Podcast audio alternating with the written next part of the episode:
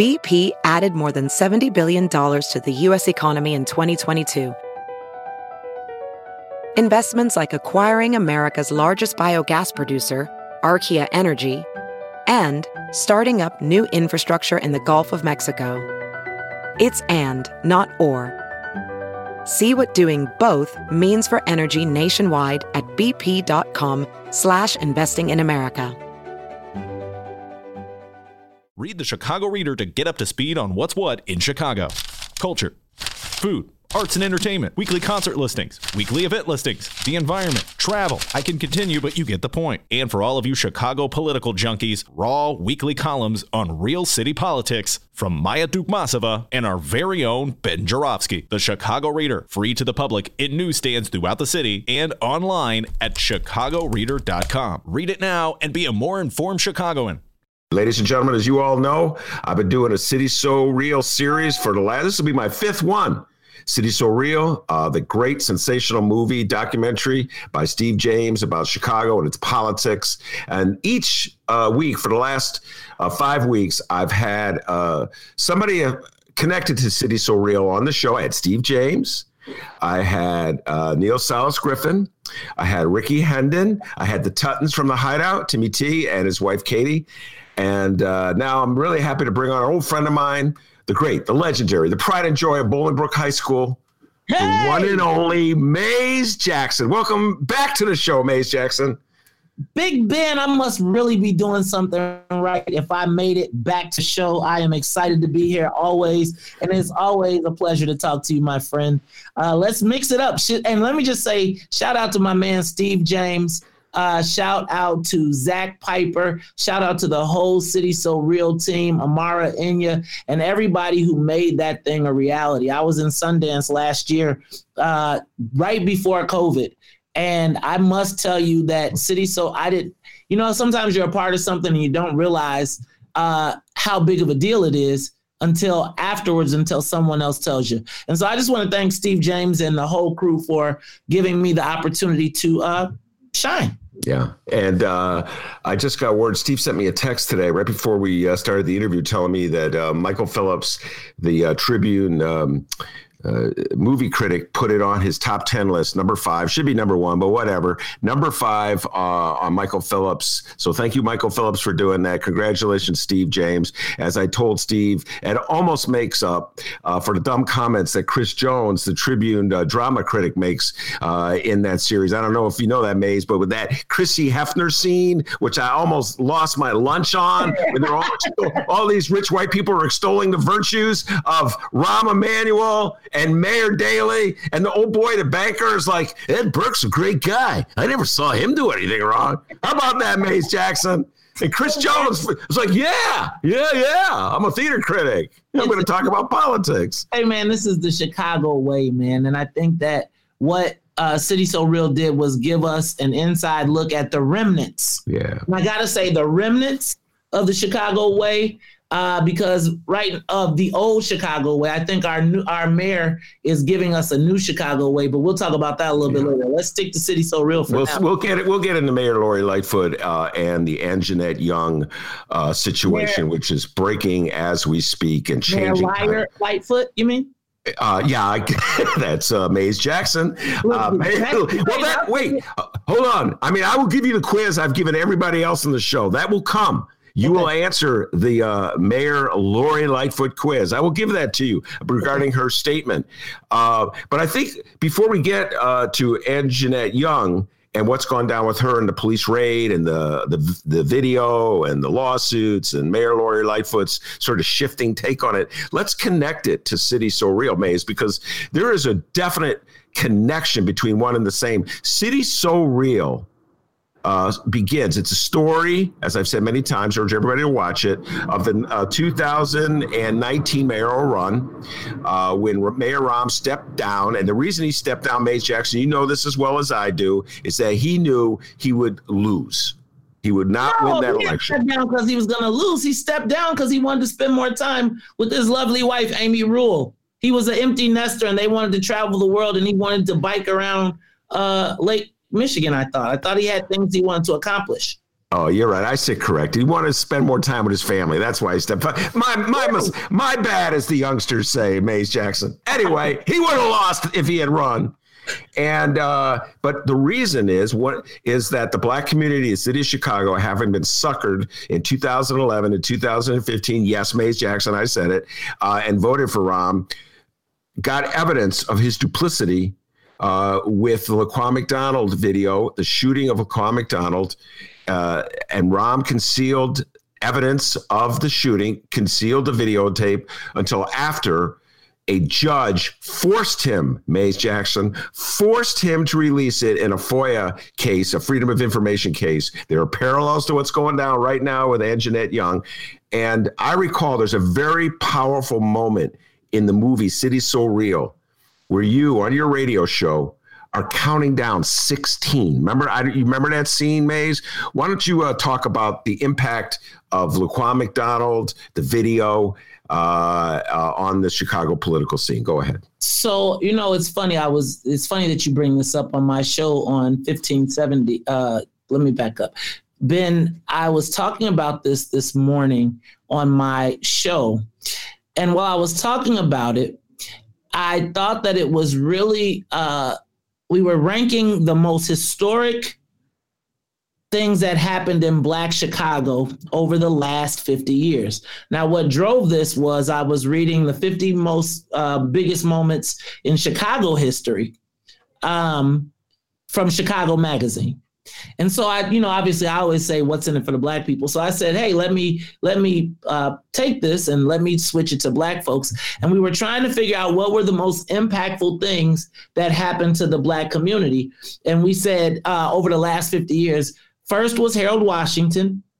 Second was the Daley Two era because it it ushered out the end of Black Power forever in the politically. And then number three was Laquan McDonald. Uh, the murder of Laquan McDonald and the subsequent fallout from that. Um, and so when we talk about Laquan McDonald and the 16 shots, I will never forget the, that Wednesday morning, no, that Tuesday morning, when I saw the tape, I was on the air filling in, and I saw the t- the saw and heard the 16 shots while I was on air, and it sent me into after two large giant cups of coffee, it sent me into a a freaking tirade that eventually led to what became known as Black Friday, where people in the black community who had never worked together or who had not worked together since Harold Washington came together to shut down Michigan Avenue. Mm-hmm. But the most poignant thing out of that was watching those 16 shots. Now, we couldn't hear them uh, on the video, but watching Laquan McDonald be shot and then watching him fall and watching his body jump and the smoke coming off of his body was very hard to capture in radio. And so what I thought was, could you imagine what it would sound like to hear 16 shots from a gun? And we didn't we didn't do it automatic. We slowed it down because we wanted you to think about every remember when they were reading off the verdict and they kept saying count of man uh, attempt or uh, murder one and every shot and we wanted you to hear and feel every single shot. And by the time you, after the third one, it's enough.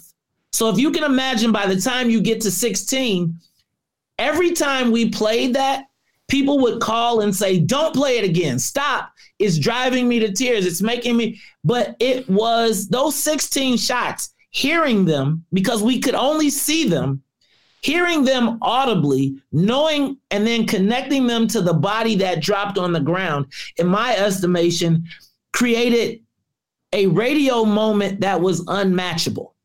Um, and those 16 shots, 16 shots in a cover up, really, in my estimation, set the stage for the other four episodes because it ended on those 16 shots. And I think when, when I was sitting in the theater watching people. Imagine that. we don't have that yeah. anymore. But I just remember sitting in the audience and the people in front of me uh, who had never heard or weren't, and we were in Utah, so you can imagine what that crowd looked like.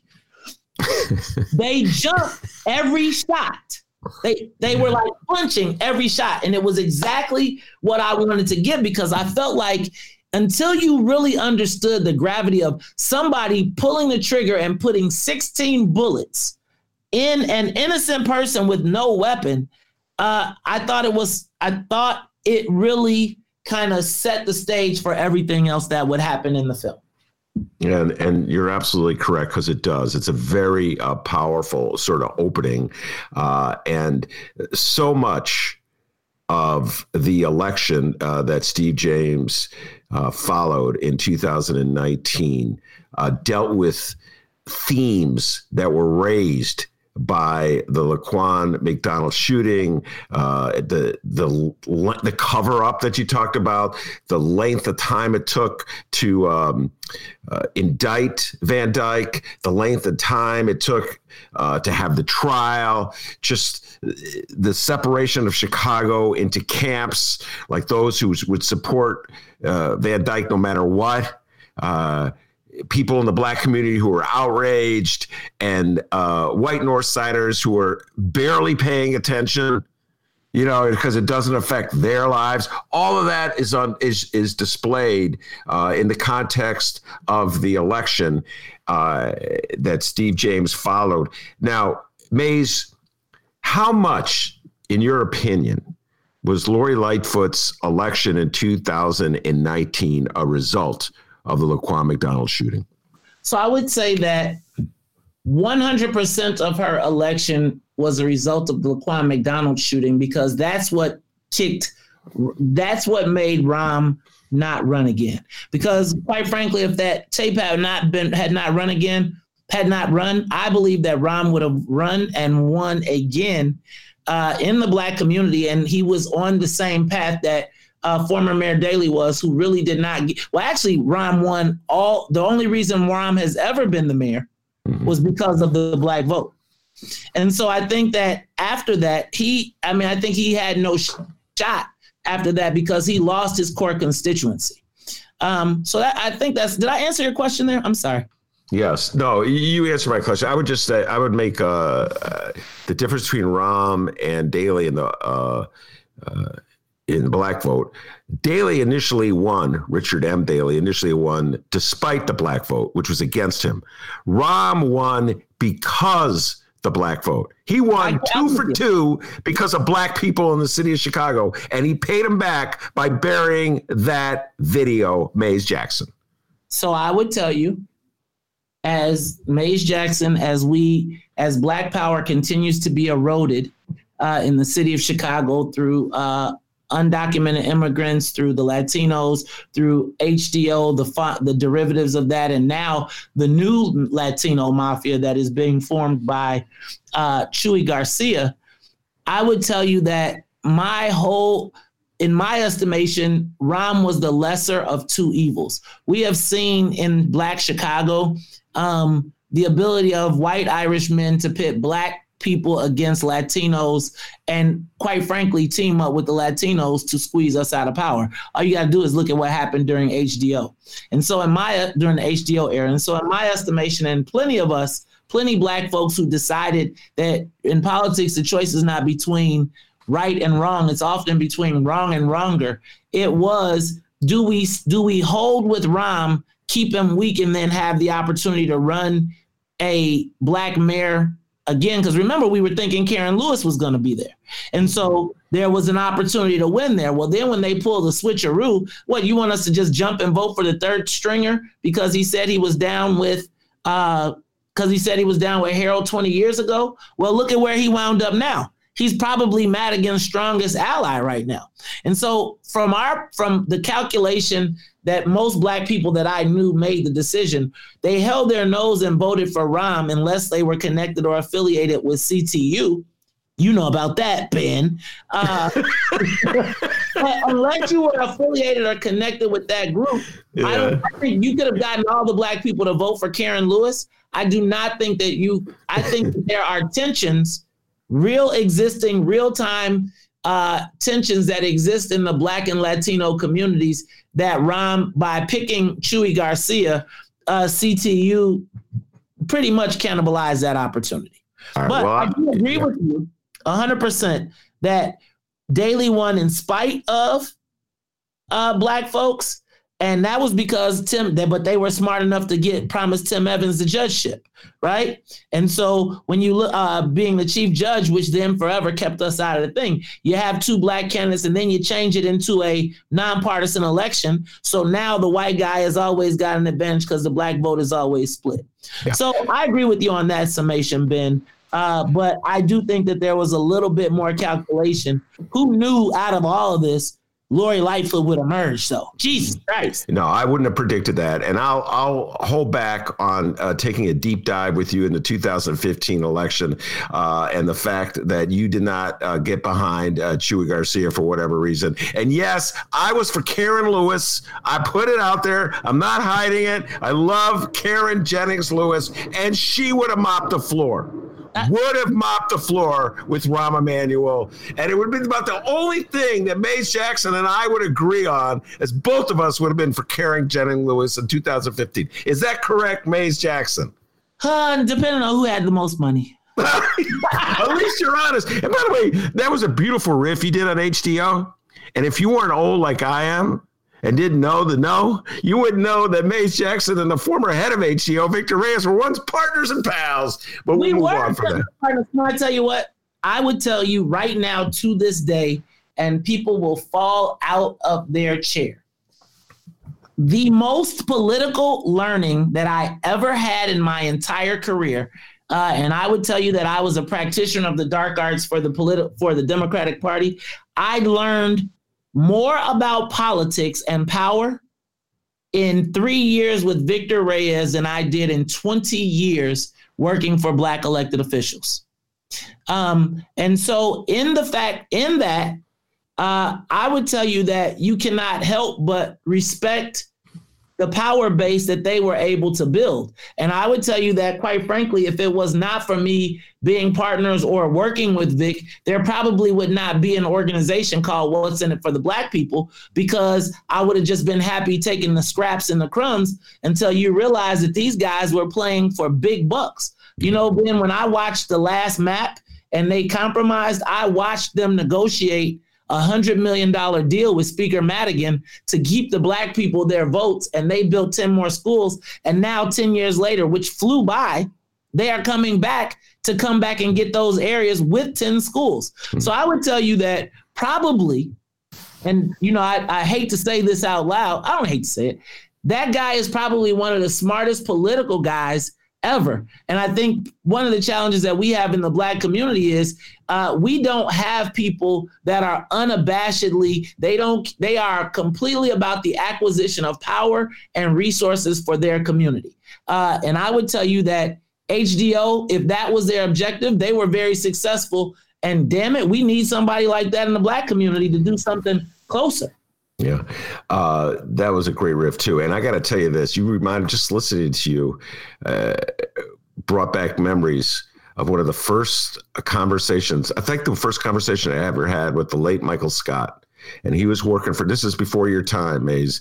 And Michael Scott uh, was working for Richie Daley when he was running for mayor against Harold Washington, and I was covering the Richie Daley campaign. And Michael Scott, when you were going on that riff, was sounding just like you 20 years before you before now where he said the problem with the black community is that it does not have uh, a powerful what visionary leader that can represent this uh, in this game of politics uh, that we're now engaged in. And he was hoping to be that man within the Daley camp. He uh, misjudged it. Harold Washington won. Uh, but when, I, when you were going on that riff, it brought back memories of that conversation I had back in 19- 83. Is there a tape of that, Ben? What's that? Is there a tape of that? Is there somewhere I can read that? I'd love to read it. But think about this his legacy lived on, right? Where you don't see Mike Scott, his son is now in an aldermanic spot. And I don't necessarily say that that's 100% the transfer of power. But what I will tell you is that um, what we saw from Michael Scott, well, besides the his unfortunate demise, was that unlike most black politicians, Michael Scott got the favor returned to him. His loyalty was rewarded. right? That doesn't really happen for black people. There's really not a path forward for black young professionals who are not willing to literally bend over and kiss the ass of rich white Irish guys. Um, and so, as, again, what you find is that those black men or black people that are looking for a way forward either avoid the party or they find an alliance with somebody white and rich that allow or white and connected that gets them to the top of the pile. There is no black person that can really help you right now. All right, we're gonna. I can see when we come back in January, we're gonna have a great conversation about Speaker Madigan and the Black Legislative Caucus and why they're doing what they're doing, as opposed to just having Chris Welch or somebody from the Black Caucus run for Speaker. What? What?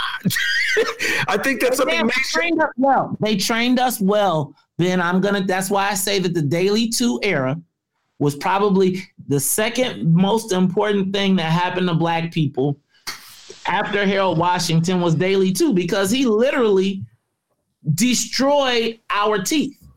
I mean, there are no teeth in the Black political class. Yeah. Well, I just want to say this, and we're going to move. We're going to update it. Uh, Monroe Anderson comes on my show every Wednesday. Monroe Anderson was press secretary to Gene Sawyer, and from time to time, we relive the history of Gene Sawyer and Tim Evans, and why so many people got so hoodwinked by the notion that there was some kind of difference between Tim Evans and Eugene Sawyer that warranted having uh, a feud within the black community that led to Daley. I'll never understand. But let's move on. Uh, let's let's just update things and connect. Can I just tell you real quick on this, Ben, on that point, and I promise I won't go. The late great Conrad Worrill, uh, before he passed, told me literally in his way, you know what? We fucked up. Yes, he did. he literally said out of his mouth, He's, shut the fuck. If you know Conrad, shut yeah. the fuck up, motherfucker. Shut the fuck up. Yeah, yeah we fucked up. We fucked up. We didn't understand, and we gave the shit away. We yeah. had it all, and we gave all the shit away, and that is essentially what happened. Okay. Yeah, the, if you want to know how good an imitation that is of the late great Conrad Worrill that Maze Jackson just did, just go check out the interview I did with Conrad uh, last year. Obviously, before he passed, the late great Conrad Worrill, giving me grief as he always does and always did for something I never, whatever was on his mind, and that was a great imitation of him, Maze. All right, let's tie it all together. Anjanette Young, uh, and I know you were talking about this on your show, uh, and you've already coined a, a nickname for Lori Lightfoot for her role. And uh, the the part that just unbelievable, and I guess it. Why am I surprised? I've been living in ta- in Chicago since 1981. Mayors never learn. Maze Jackson, they never ever learn. And Lori Lightfoot seems to be repeating the same ways that Mayor Rahm. She's doing this with Anjanette Young as uh, and what Mayor Rahm did with the Laquan McDonald tape. So why don't why don't you? Uh, I guess we should do. I, am I'm pretty sure all my uh, political junkies that listen to this show know what's going on. But why don't you uh, just sort of tell people the background of the Anjanette Young police raid that has led us today? Go ahead. Okay. Approximately two years ago, uh, black woman Anjanette Young had returned home from work uh, and had taken off all of her clothes, literally naked at her home, um, getting ready to get into the shower. And she heard the door broke down, uh, and 12 Chicago police officers stormed in, arrest, not arrested her, locked her up completely naked. And for 20 minutes, they rifled through her home, um, they rifled through her home, searching, saying that they were on a search warrant for her because they had been told that a young man who actually lived next door, that was under that was under police monitor, uh, was living in the house. So they went into the wrong house. But for Ben, for 20 minutes, this woman tries to plead with them. 12 white officers as they leave her standing naked, screaming. This is not me. Please, can I explain to you? And as the cops walk by, again, you watch the video. Here is it's blanked out, but here is a has to be a 56 to 60 year old black woman completely naked, screaming as she is being as her house is being ransacked by 12 police officers who then later determined on the body cam that we saw in footage that they were at the wrong place. Now what I would tell you is this this is Breonna Taylor but she lives. Essentially there was a no knock warrant uh, there was a no knock warrant issued in which this black woman was was held by police naked for 20 minutes. They didn't bother to cover up her until later. And as she was standing there full frontal nude, all of this was recorded on body camera until they realized they made a mistake and they turned off the body camera. Now, fast forward to yesterday, CBS 2 tries to run the story because Anjanette has been um, trying to get this the footage released because she is trying to get settlement with the police. Essentially, Ben, the city then goes to court, the legal counsel goes to court to sue to have miss have her uh, sanctioned by the court for releasing the tape. Mayor Lori Lightfoot then comes on and says she first of all she said it didn't happen. Then she said she didn't know about it until yesterday. Well, Ben, you know, we can all read the agreements. Let's just be clear. The chief the, the corporation counsel, Mark Flessner, same white guy who lives in Naperville, who was driving on the underground rail on the underground road to go to the South Loop to avoid traffic, but maintains a residence in Naperville, then goes to court to block the video from being released. Now you gotta you gotta ask yourself, does the mayor know this? We know that the corporation counsel doesn't really make a move without talking to the mayor. Am I crazy? Am I correct? You are correct, sir.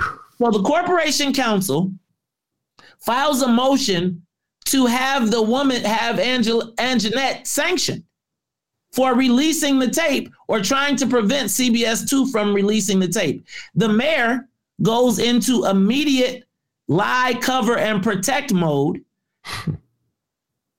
to protect the police officers and her corporation counsel without really being concerned about Anjanette Young. If you watch today's city council meeting, then you saw members of the uh, Socialist Party stand up and go in on the mayor, and the mayor basically accused them all of lying and not knowing the facts, not acting like we didn't all watch the fucking tape, right? Like we all watched the tape. Madam Mayor, there's a tape.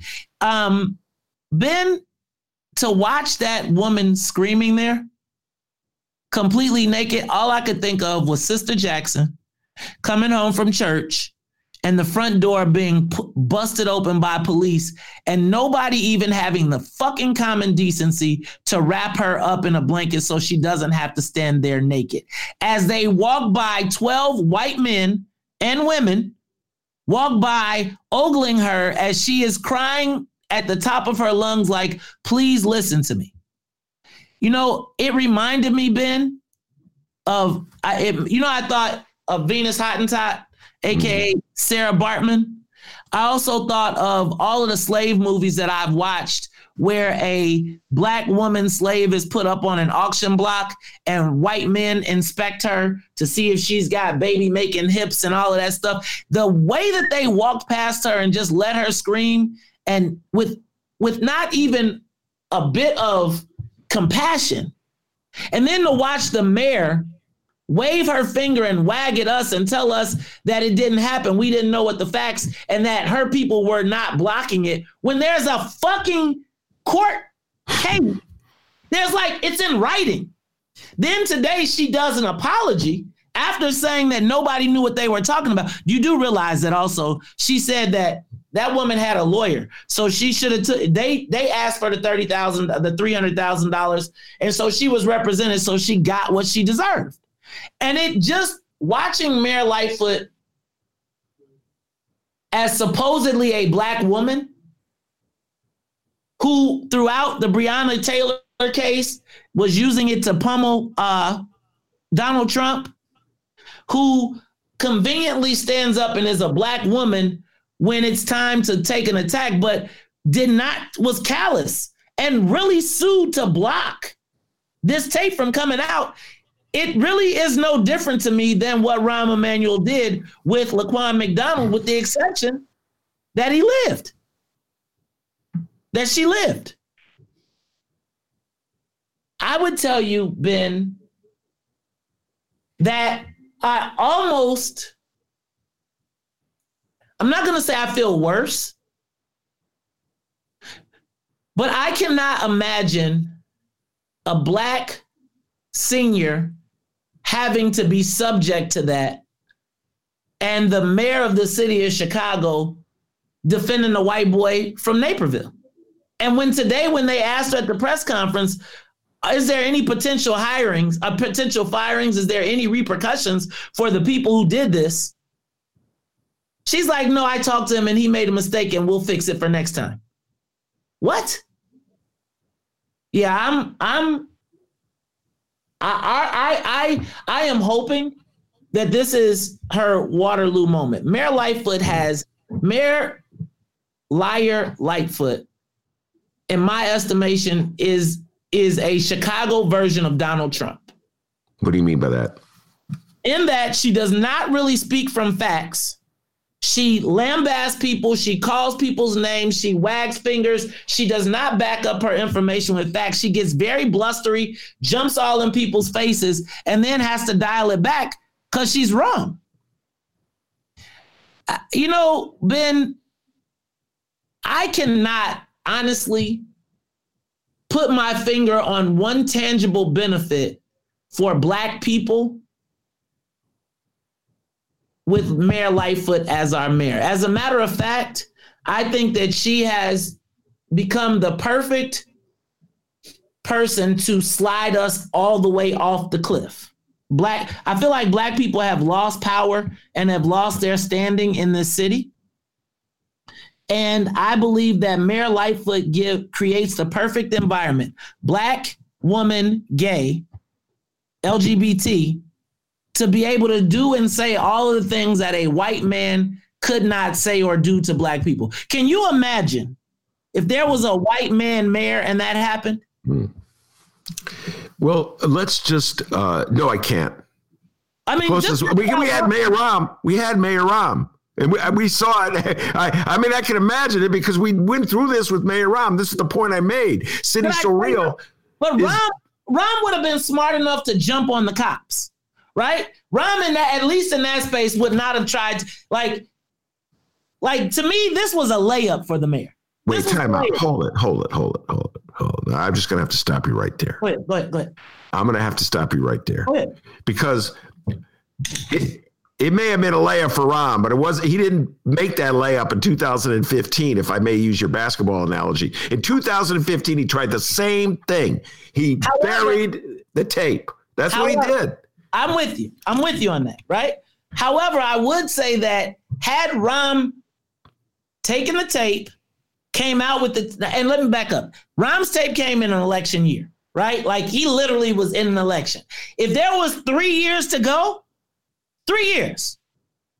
My bet is, and I'm not I'm not gonna bet on this fucker because I don't care about what Rahm would do. What I will tell you is that, and, and I don't even want to be in the in the business of defending Rahm Emanuel's actions. So let me, let me, let me let me just hit the reverse on that and back yeah. out. Let me just suggest that Mayor Lightfoot had an opportunity to win here. Yeah. She could have very easily snapped on the police officers, called for everybody involved to get fired, uh, lambasted her legal counsel, fired somebody. You know, Daley would have fired somebody. And at that point, she could have claimed the moral high ground. Instead, she chose to lie as there are not court documents. She's still maintaining Ben, do you are you do you believe that the mayor said today at least five times that the first time she saw that tape or even heard about it? Wait, uh, wait, hold on. I'll give you the, the quiz. Okay. You're the second person to take this quiz on the Ben Joravsky show. And every day, for probably at least a week, people come on the show will take the quiz.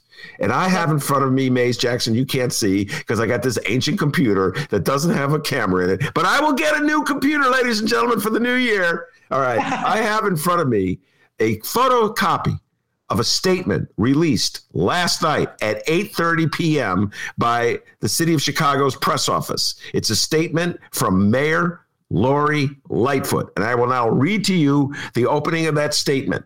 Okay. I did this for Monroe Anderson earlier today. I do it for you today. Whoever my guest is for tomorrow, I'll do it for them. And I will ask you as a longtime resident of the city of Chicago and political operative who's been following politics his whole life, been a political junkie since he was a young scholar at Bolingbrook High School. You've been a political junkie. I want to know your response to this. Here we go. I am now going to read the statement from our mayor. Okay? This is by our mayor. All right, here we go.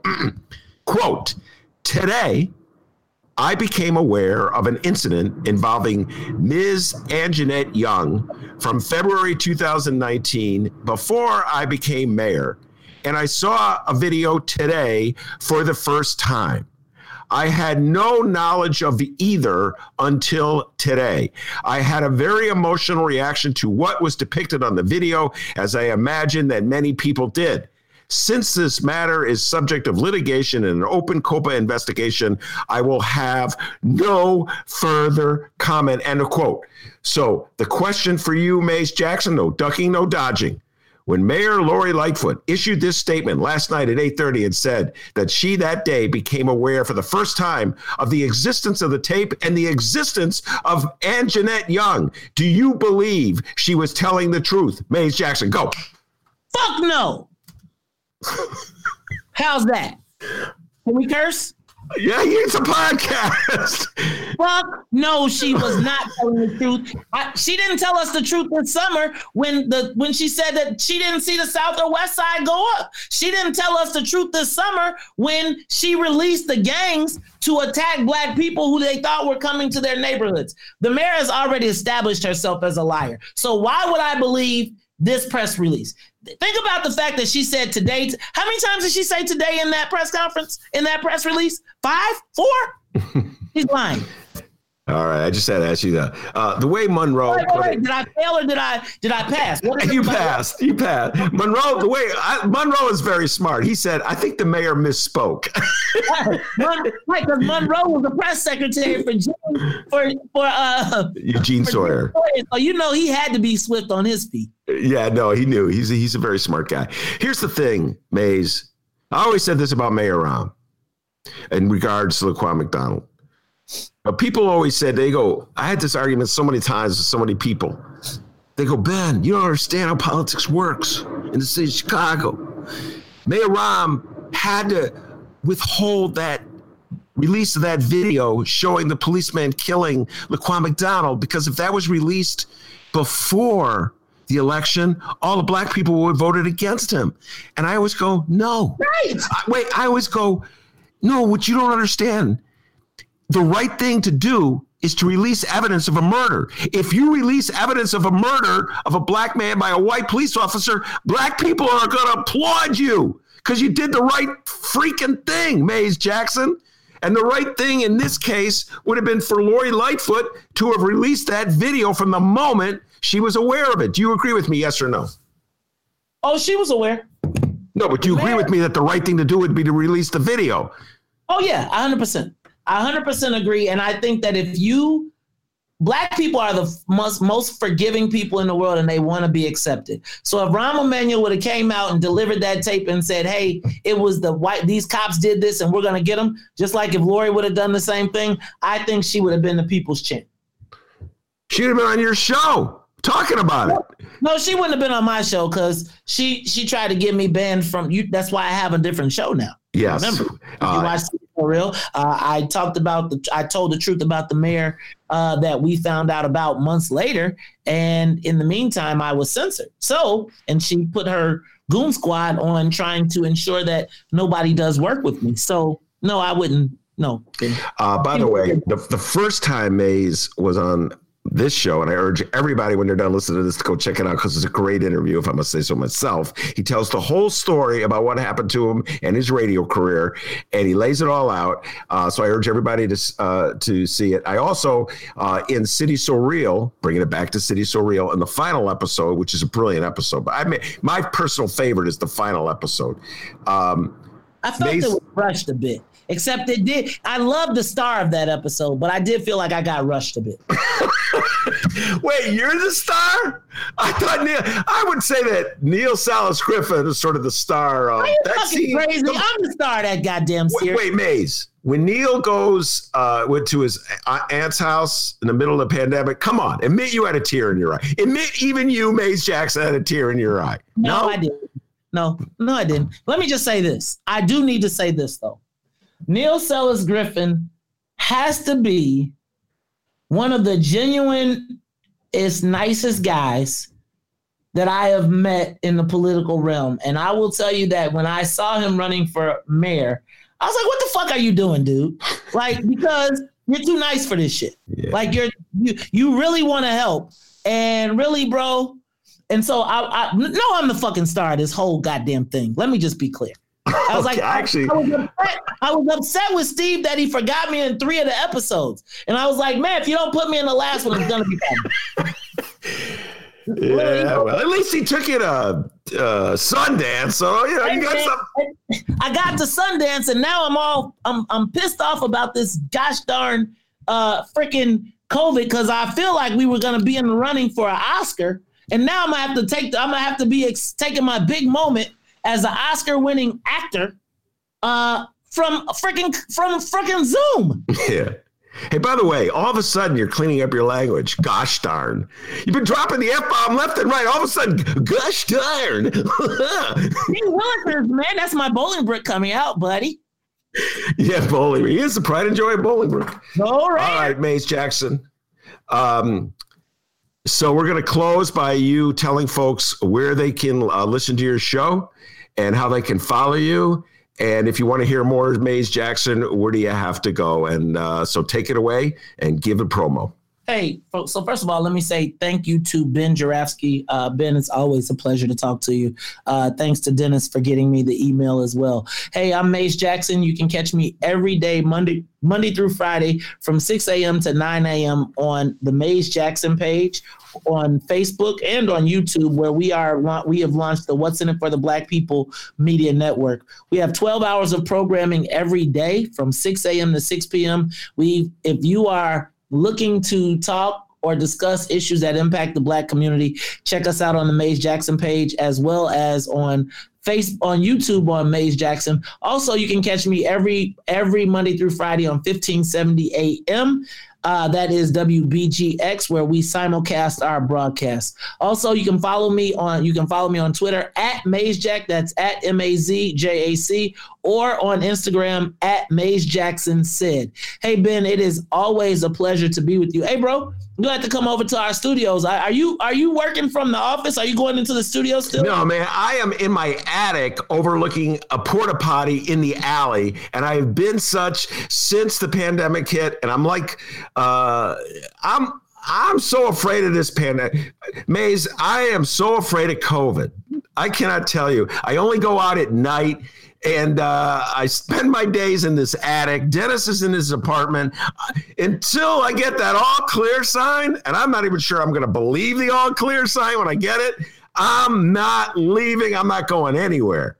So let me ask you a question, Ben. Go ahead. So do you have a delivery service or how does that work for you? I mean, are you like you know they that cannabis has become you know with the cannabis capital of the world now. So I gotta ask you if you stay in the house, how do you how do you get your fix? Let me, ladies and gentlemen, let me tell you the, the first time Maze was so nice to invite me to his show, we had a legendary debate. And I, I wish it was taped somewhere so we could play It it. Yeah. Maze is trying to explain to me that black people smoke reefer differently than white people. I've been making fun of him for that ever since. Uh, this was back in 2011, I want to say, Maze Jackson, or 2012, somewhere like that. I wish you could get that. Yeah, Maze and Monique. That was the first I time. I, I got it. All right, let's unveil it the next time you're on the show. Uh, to answer your question, I smoked so much reefer in the 70s that I don't have to smoke anymore. Every now and then I just have a, a counter high, it just hits me from back. Oh, I go backlash from 1978. You mean So- that's just you straight no chaser? Goodness gracious, man. You probably ain't smoking. You probably what I gotta find out what energy you got, man. You that that's some powerful Red Bull you got over there. It's Red Bull from mm, 1979. Yeah, it's still sticking around. It's still in my system. I don't think I could pass any test. I smoked so much in the 70s. It's still in there. I'd flunk every day. But now it's legal. And guess what? White, white people, people, are selling it. Billions, white people are making billions of dollars on it while the people who went to jail for it have yes. do you realize that and i'm going to say this this is your mayor lori liar lightfoot who told us that she would make sure that black people got a piece of the cannabis cannabis business uh, do, between her and the state do you realize that right now the cannabis capital of the world will be in Chicago. Yeah, yeah. You know, it's a disgrace. It's an absolute disgrace uh, that somehow or other. In fact, you and Rickey Hendon see eye to eye in this because we were just talking about this last week when he, uh, or two weeks ago, when he was on the show. But uh, Vincent Normant uh, as well. Give a shout out to him. Yes, this is an outrage, and. Uh, it, it wouldn't happen under Mayor Washington. That's for sure. Can I just say this on the Mayor Washington thing, Ben? And, Go ahead. Um, you know, Mayor Washington is a folk hero in the black community that, in my estimation, has kept us in a state of paralysis. Uh, I think that we spend more time looking back, and I, I let me say that Harold Washington was probably the greatest politician from Chicago ever, and I'm never going to take away from that. But I do, I am concerned that the Harold Washington moment has stunted our growth, and we are always looking backwards. Uh, even white guys, Chuy still comes to us and talks to us about what he did with Harold Washington, and he's had a 30 year legacy since that. So I just think that as much as we love Harold Washington and we must honor and revere him, uh, if black people are going to move forward, we got to take the lessons from that but we got to move on because we keep looking back to the good old days but we have to have a good uh, future I'm trying to get up out of here at this point. If my wife was not the president of the Metropolitan Water Reclamation, I'd probably be somewhere in Texas right now. Oh my God! You know what? I'm not even going to go there. Uh, I'm not. I just. I just had a flashback of you giving me grief for riding a bicycle, and your wife is like this committed environmentalist, and you were like, "Why are you riding a bicycle?" Right, and, like, like, look, do you understand that? Like, she tells me to turn the water off in the shower, and like, she's. She, I like to flush quite a bit. She's like, uh, you should save those flushes. No, she is truly an environmentalist, and I am a capitalist pig. Yes, man, they could make a, a sitcom out of that marriage.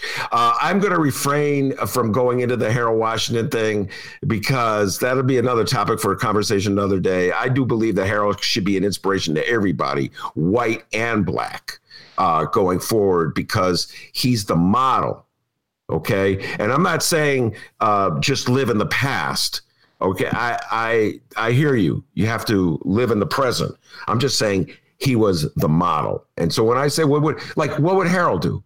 Would Harold have legal reefer in city of Chicago and not have black people having any any licenses? Maze Jackson? I don't think so. He opened up the bail. Man, it was only white people that were doing bonds before Harold. Like, like it's not hard law. Three, three black people doing bonds now. How does that change our life? Jim Reynolds and, and, Jim Reynolds and John Rogers are rich, and we're all still fucked. Okay. I will say this: you you have a valid point. that's that's like that joke in the Dave Chappelle special. Three people can do it. You're right. Valid point. And you know what? I don't need to end with the final word. I'm going to let Maze have the final word and get that final jab in, which is a pretty good one. So, Maze Jackson, thank you very much for being on the show. And I'm not going to let as much time pass between your next appearance. All right. Uh, that sounds great. And if you're gonna be a scaredy cat, we don't know if we're gonna get you on. We'll get you on what's in the for the black people media, but you we're gonna have to figure out a, a Zoom place to your alley alley basement. You got internet over there, don't you? yeah, I got the internet. And by the time next year, I'll have a, a camera in my computer. All right. That's Maze Jackson. I'm Ben Joravsky. Take care, everybody.